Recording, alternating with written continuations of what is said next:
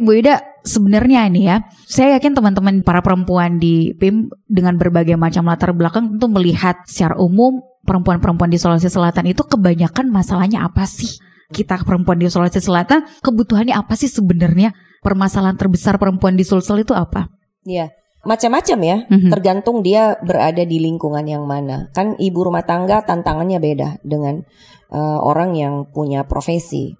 Tapi yang paling mendasar tentunya itu tantangan yang terbesar itu bagaimana mereka memiliki kemampuan untuk berkomunikasi dengan baik. Oke. Iya, kemampuan untuk berkomunikasi, didengar, dimengerti, kemudian dipahami apa maunya Mhm. dan itu tidak bisa di diraih tanpa komunikasi yang efektif. Jadi perlu ilmu keterampilan berkomunikasi itu juga menjadi salah satu eh, pelatihan yang kami buat Mhm. eh, di PIM dalam workshop yang berjudul eh, Personality eh, Diversity Indicator. Oke. Jadi kita memperkenalkan kepada pengurus apa indikator yang dimiliki oleh misalnya si A yang berkepribadian tertentu. Mm-mm. Bagaimana cara berkomunikasi dengan dia. Jadi moto bahwa perlakukan orang sebagaimana engkau mau diperlakukan itu sudah tidak berlaku.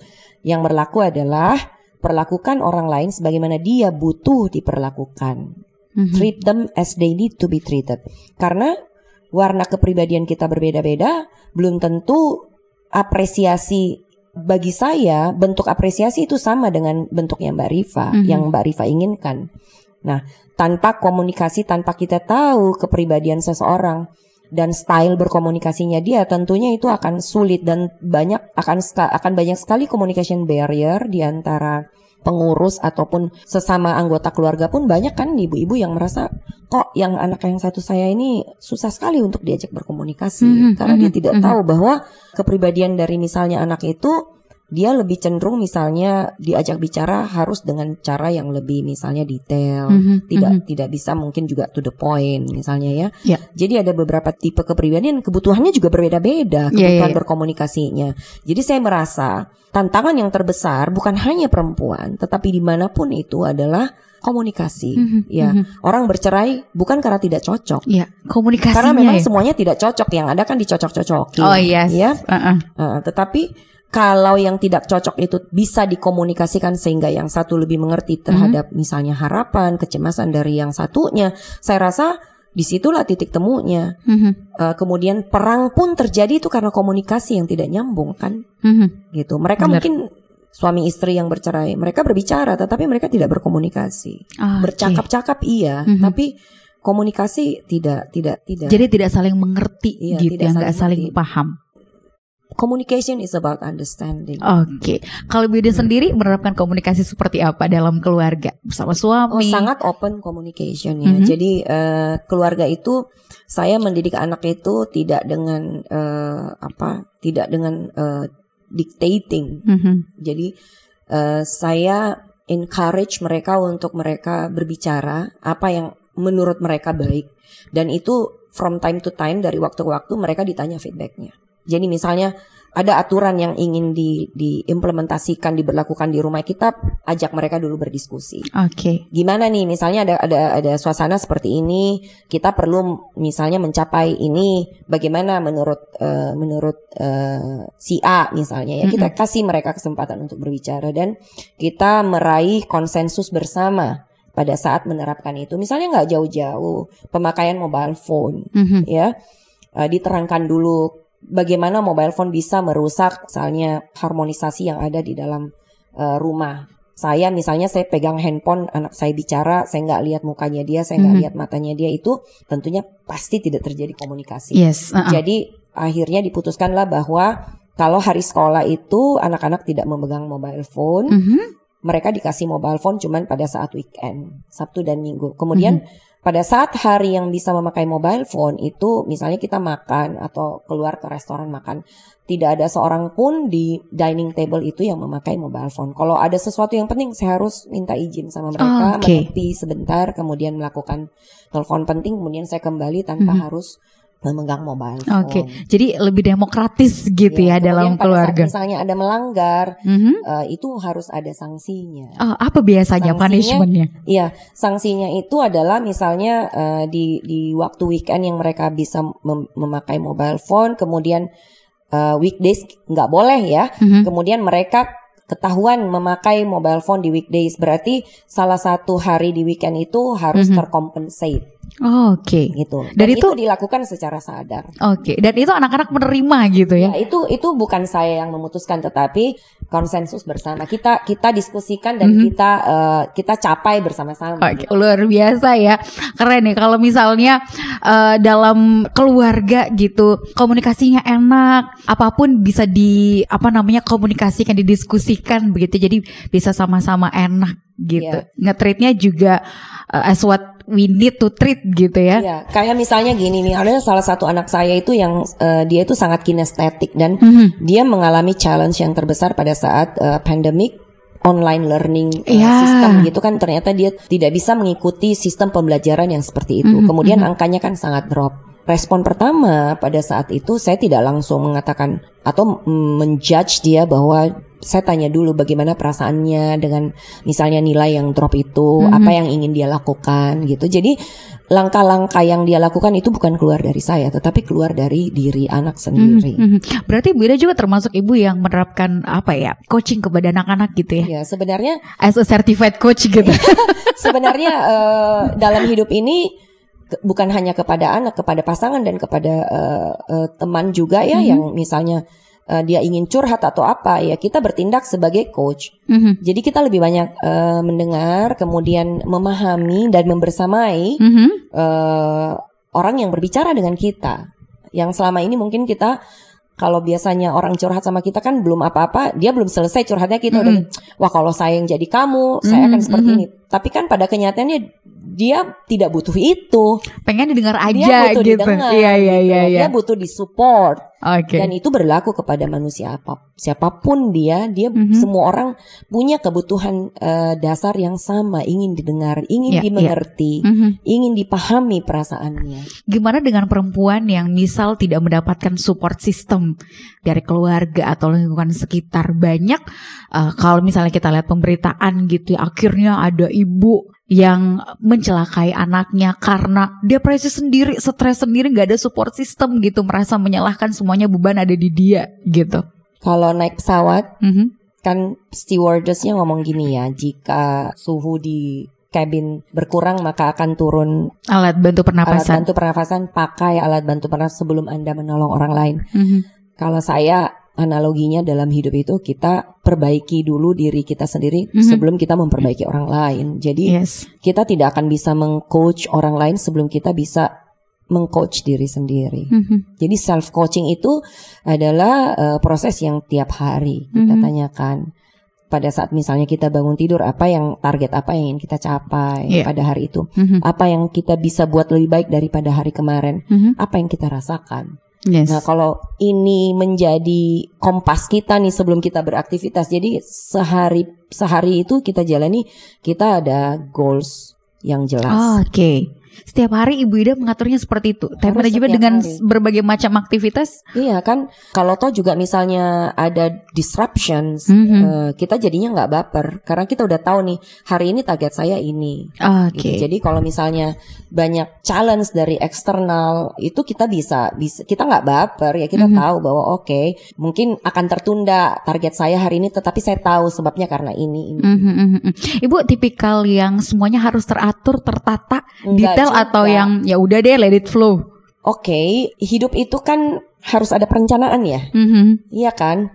Tanpa perencanaan kita tidak akan punya kompas. Kita akan ke mana?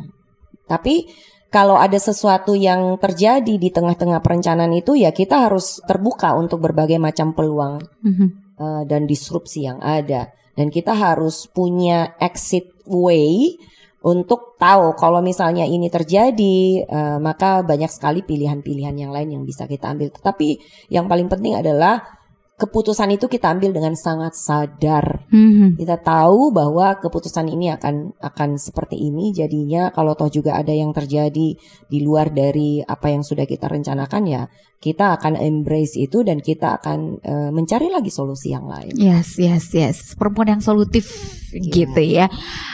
Ibu Ida mungkin juga percaya ya bahwa generasi kita selanjutnya, generasi yang baik, generasi yang cerdas itu lahir dari siapa perempuan di baliknya gitu ya. Perempuan cerdas melahirkan generasi-generasi yang cerdas. Menurut Ibu Ida, apa nih yang para perempuan harus lakukan untuk bisa mengupayakan dirinya bisa berdaya, membangun kecerdasan secara emosional dan lain sebagainya agar generasi-generasi selanjutnya bisa ikut menjadi generasi yang lebih baik gitu. Iya, kembali lagi kita tidak akan member- mampu memberdayakan diri sendiri kalau kita tidak jelas ini kita arahnya ke mana. Iya, jadi eh, harus benar-benar clear. Ini Mhm. saya saya mau jadi apa ini? Apa yang ingin saya capai? Kan misalnya saya saya udah prediksi misalnya lima tahun lima tahun yang lalu saya udah misalnya ngomong seperti ini lima tahun ke depan saya ingin tetap punya kerjaan tapi saya ingin saya yang mengatur waktu. Mhm. saya pengen dapat duit dari situ. Kemudian saya ingin eh, membentuk lembaga misalnya untuk people development. Apa yang saya buat dalam waktu lima tahun? Tentunya langkah-langkah yang menuju ke sana. Saya Mm-mm. mengikuti eh, apa ya workshop mengambil sertifikasi ikut sekolah lagi. Karena itu yang jadi kompas kan kita jadi tahu apa yang harus dipersiapkan untuk menjadi lima tahun ke depan itu Mhm. dan siapa pun dia itu perlu eh, clarity dalam hidupnya dia mau jadi apa Mhm. kalau misalnya kita memutuskan untuk menjadi ibu rumah tangga oke menjadi ibu rumah tangga itu yang seperti apa yang yang saya inginkan Mhm. gitu. Jadi kalau tidak ada clarity atau kejelasan kejernihan dalam menentukan langkah dan goals kita, kita tidak akan kita dan kita akan gampang sekali terdistract, Yes, iya kan? Karena tidak ada pijakannya gitu, Mhm, tidak mhm. jelas ini maunya ke mana nih, bener-bener iya kan? ngikut arah angin aja istilahnya Iya, gitu ya. Iya, ikut arah angin. Kalau anginnya kencang ke sana, sesimpel inilah saya dari rumah mau ke sini kan saya tahu tujuan saya ke sini. Saya sudah tahu jalan yang harus saya ambil itu lewat sini. Kalaupun ada kemacetan saya tahu saya harus Mhm. beloknya ke mana. Tapi tujuan saya tetap saya nggak berubah. Itu Mhm. mau hujan mau mau mau angin kencang, saya tetap menuju ke destinasi yang sama gitu. Mhm, mhm. Know yourself first ya, clearly Iya. gitu. Jadi, Kita harus benar-benar tahu. jadi ada ada ada apa? Harus clear maunya apa, kemudian tetapkan langkah-langkah yang ingin diambil, kemudian komit terhadap diri kita Mhm. sendiri, kemudian konsisten melakukan itu. Iya, iya, iya. Iya, contoh kecilnya saya ingin menurunkan berat badan, Mhm. iya kan? Kan udah jelas nih, misalnya saya punya target dalam satu bulan saya harus menurunkan berat badan misalnya 3 kilo, Mhm. 3, 3 kilogram. Itu saya harus melakukan apa? Misalnya tidak makan gorengan, tidak makan gula, makannya harus yang sehat-sehat. Mhm. Kemudian saya tetapkan nih, kalau saya nggak komit, nggak Tidak tercapai, tidak benar. tercapai. Oke. Kemudian kalau misalnya saya udah komitmen nih, tapi saya tidak konsisten melakukan itu. Misalnya saya diundang ke mana, eh, kemudian ya udah deh nggak apa-apa saya melanggar dulu. Mhm. Ya itu berarti saya tidak konsisten melakukan itu. Apakah eh, hasilnya akan maksimal saya capai? Tentunya tidak, Iya, iya. gitu. Jadi itu aja sesimpel itu sih sebenarnya. Mhm, mhm. Cuman memang simple untuk dikatakan, tapi dilakuinnya memang ya itu penuh challenge, itu quite challenging. Iya, iya. Bu pernah nggak sih mendapatkan penolakan misalnya dari keluarga atau orang-orang sekitar atas apa yang pengen ibu capai? Oh iya, sering, Mhm. sering. How you handle it? Eh, nggak apa-apa, saya kan tanya kenapa, alasannya apa, alasannya apa, kita diskusikan, kita lihat pro and cons-nya, kemudian ya kita terima itu sebagai keputusan bersama. Saya tidak Mhm. bisa memutuskan eh, dalam hidup saya, saya tidak bisa memutuskan sendiri kan. Saya harus Mhm. libatkan suami, saya me- harus melibatkan segala support system yang saya miliki. Karena ada anak-anak, ada suami, ada keluarga. Iya. Eh, yang paling lingkungan terkecil yang terdekat itu adalah suami dan anak-anak. Saya harus bertanya sama mereka. Mhm. Kalau saya tidak dapat izin dari suami, saya tanya dulu kenapa. Iya. Kalau misalnya itu memang bisa sesuai dengan keadaan dan situasi, ya harus saya terima dong. Mhm. Tetapi selama ini penolakan misalnya ingin melakukan sesuatu itu dengan didasari argumentasi yang eh, kuat, itu pasti harus kita terima.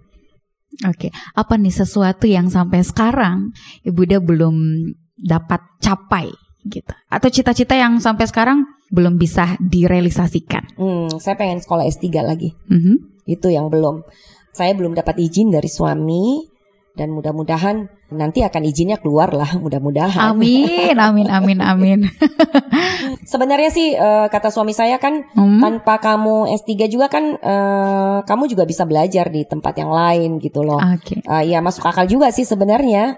Dan saya nggak tahu apakah memang keinginan untuk apa menempuh jenjang S3 itu masih masih sangat kuat di tahun-tahun mendatang dengan perubahan apa umur dari anak-anak, Mhm. kemudian juga perubahan kebutuhan dari keluarga saya tidak tahu, tetapi jangka apa short term itu saya masih pengen kalau bisa diberi kesempatan untuk sekolah lagi, saya pengen sekolah lagi. Amin. Semoga dikasih izin ya sama Pak suami ya. Amin. Amin. Boleh dibujuk-bujuk lagi gitu. Oke, Bu Ida, apa nih catatan atau pesan untuk seluruh perempuan yang menyaksikan kita hari ini biar selalu bisa berdaya, selalu bisa menjadi sosok perempuan yang tangguh, cerdas, baik untuk diri sendiri dan juga orang sekitar. Iya, ya kembali lagi ke yang tadi ya. Pokoknya eh, yang paling utama itu kenali dululah diri sendirinya apa ya. Kemudian apa values yang Anda embrace dalam hidup. Nilai yang terpenting yang Anda tidak bisa hidup tanpa itu. Mhm. Apakah jalan kita sehari-hari memang berdasarkan values yang kita ingin capai, yang Mhm. kita miliki misalnya. Kalau tidak, ya kita harus bertanya apa yang salah gitu loh. Kemudian eh, harus punya strong komitmen terhadap diri sendiri. Kemudian eh, konsisten melakukan itu. Mhm. Memang tidak jauh-jauh sih, It- itu aja. eh, perbanyak eh, apa berdialog sama diri sendiri, bertanya apa apa yang ingin saya capai, apa yang saya inginkan dalam hidup ini. Apakah eh, skalanya sudah sudah sampai segimana nih? Mhm. Misalnya saya ingin ingin bahagia, saya ingin anak-anak itu eh, apa mendapat pola asuh yang benar. Kita coba self eh, reflection sebagai ibu kita udah sampai di mana Mhm. dalam melakukan itu. Iya, iya. Kita sudah ada di skala berapa?